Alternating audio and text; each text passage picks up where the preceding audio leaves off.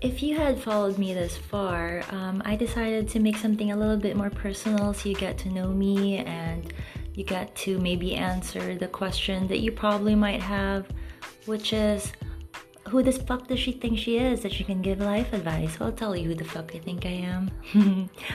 Hello, everyone. This is Dee from CBD Daily, and today we will talk about the topic of my ADHD journey.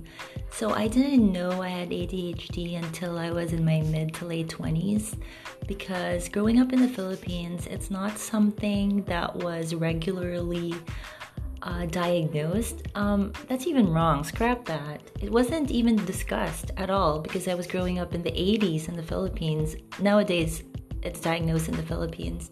But back then, it wasn't a, topic at all, it wasn't considered. But at the same time, looking back, I knew I always had ADHD because I remember as early as f- uh, first grade, I looked to my seatmate and I asked, How can you listen? Because I tried so hard, and even when I so wanted to, I could not listen to our teacher. My mind would just float away. And that lasted all my life from my early memories of kindergarten. Actually, there was another episode. So, from kindergarten all the way to college, I 99% of the time can't listen to the teacher even when I wanted to, even when I forced myself to. And I wondered how other kids, how other students could do it. And to the people who say ADHD doesn't exist because Big Pharma just wants your money, first of all, just because Big Pharma wants your money, which yes, I agree they do, doesn't mean something doesn't exist. And for me personally, since I have it and I know what it's like and the struggle I had to deal with having it, it's funny when people without a medical degree or especially um, a psych- psychiatric degree would say that they think something doesn't exist just because Big Pharma wants money. Big Pharma also wants money from cancer patients. So are you telling me that cancer doesn't exist? But I digress. So back to my story.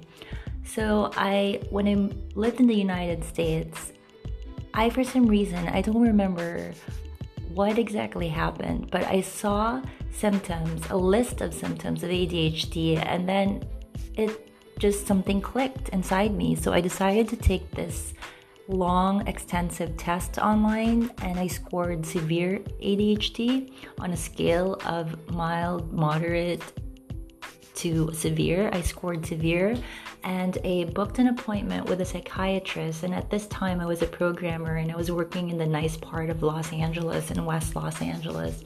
So I was lucky enough to have health insurance, and I saw a psychiatrist in Bel Air, and he diagnosed me with ADHD and he gave me medications. But today I manage my ADHD, I'm happy to say, without medication but no hate at all, no shade to anyone who's managing ADHD with medication because I have to also admit medication helps tremendously.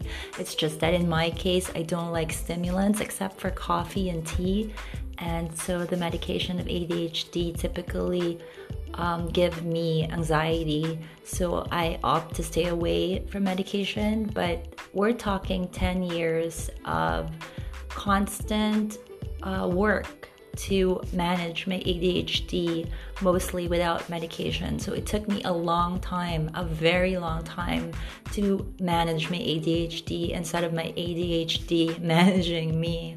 So for me to be productive, it took a very long time. And um, I guess that's just what I wanted to share. It and also, by the way, I decided to work online primarily aside from wanting the freedom of not having a boss and being able to move whenever I want to, not just physically, but also being able to change employers or change fields easily because the online world is so wide open. Having ADHD was also another factor why I decided to work online because I'm able to sleep when I want to, work when I want to, at least for the jobs that I apply for. Um, I do have a fixed schedule now, which is essential in managing ADHD, but the online world, working freelance, is a lot friendlier to somebody with ADHD compared to a very corporate job, for example, a typical 8 to 5 job. And I've tried that and I hated it. So that's my journey with ADHD and in the spirit of keeping my episodes short, I will be making more episodes like this where I talk more about my personal journey so you know where I'm coming from with the tips I give as well.